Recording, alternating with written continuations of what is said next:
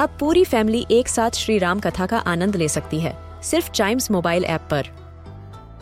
जानिए श्री राम के बचपन से लेकर दशानन वध तक का सफ़र। सरल रामायण घर के सभी सदस्यों के लिए। आज ही डाउनलोड करें चाइम्स मोबाइल ऐप एप्पल या गूगल प्ले स्टोर से।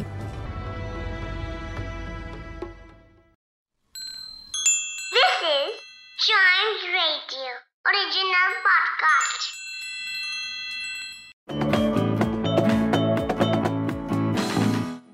आज हर कोई गाड़ी के बिना घर से बाहर नहीं निकलता।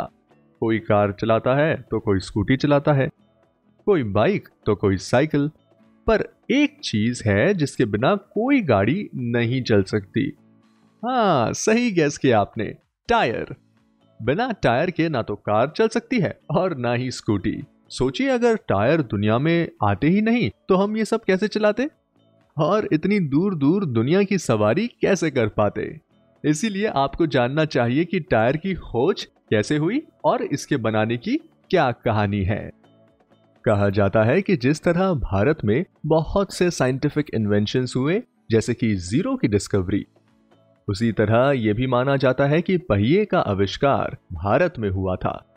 लेकिन कुछ हिस्टोरियंस मानते हैं कि व्हील का सबसे पहले आविष्कार 3500 इयर्स पहले मेसोपोटामिया इराक में हुआ था।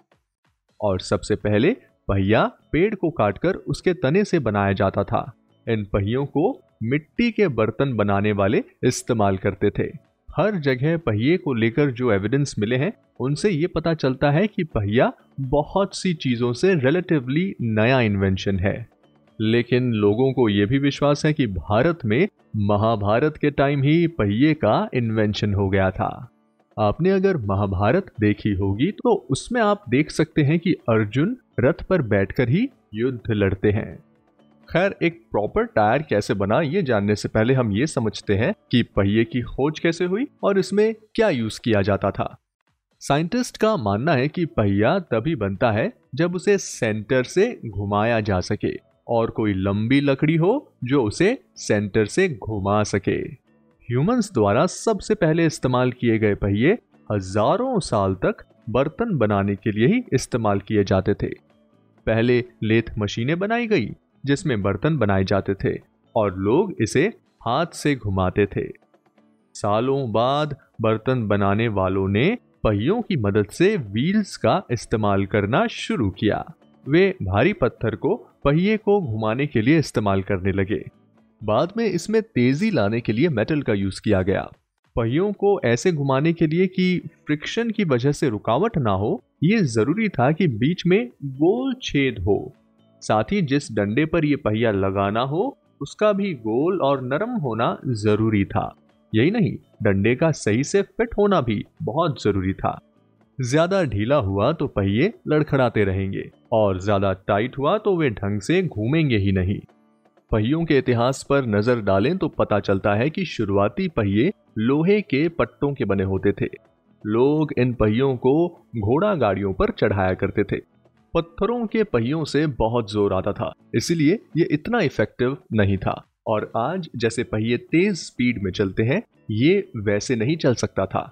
और इसके बाद ईयर 1844 में चार्ल्स गुडियर द्वारा कॉटेक्स रबर के आविष्कार के बाद एक प्रॉपर टायर बनने की राह निकली। मतलब व्हील होता है कोई भी चक्का जो गोल गोल घूमता है और कॉटेक्स रबर के आविष्कार के बाद ये रबर इस व्हील के ऊपर लगाया जाता है, जो बन जाता है एक प्रॉपर टायर, जिसे आज गाड़ियों में इस्तेमाल किया जाता है। और Scottish engineer Robert William Thomson ने ईयर 1845 में पहला हवा भरा जाने वाला टायर बनाया। हालाँकि इसमें काफ़ी उलझने थी, जिसकी वजह से ये सफल नहीं रहा। इसलिए सबसे पहला सफल हवा भरा जाने वाला टायर बनाने का श्रेय जाता है जॉन बॉयड डनलप को, जिन्होंने ईयर 1887 में अपने 10 साल के बेटे की साइकिल के लिए इसे बनाया था। पहले के टायर और अब के टायर में बहुत अंतर हो गया है। जब टायर का आविष्कार किया गया था, तब इनके साथ ट्यूब का यूज़ किया जाता था। लेकिन आज के समय में बहुत सारे व्हीकल्स में ट्यूब का यूज़ नहीं किया जाता है। 1903 में PW Litchfield of the Goodyear tyre company ने पहले ट्यूबलेस टायर का पेटेंट करवाया था। आज सभी गाड़ियों में ट्यूबलेस टायर ही डाला जाता है। यस तो देखा आपने, लकड़ी के पहिए से रबर के टायर की जर्नी काफ़ी लंबी थी। लेकिन ये सच बात है कि आज टायर ने हमारी लाइफ को बहुत आसान कर दिया है। हम आराम से एक जगह से दूसरी जगह जा सकते हैं। तो आज आपने इन्वेंटोपीडिया के इस एपिसोड में जाना टायर की कहानी के बारे में। ऐसे ही और भी इन्वेंशन के बारे में जानने के लिए आप चाइम्स रेडियो का ये वाला पॉडकास्ट इन्वेंटोपीडिया को ज़रूर लाइक शेयर और सब्सक्राइब कर लें ताकि आपसे इसका कोई भी एपिसोड मिस ना हो जाए। Till then see you and always keep chiming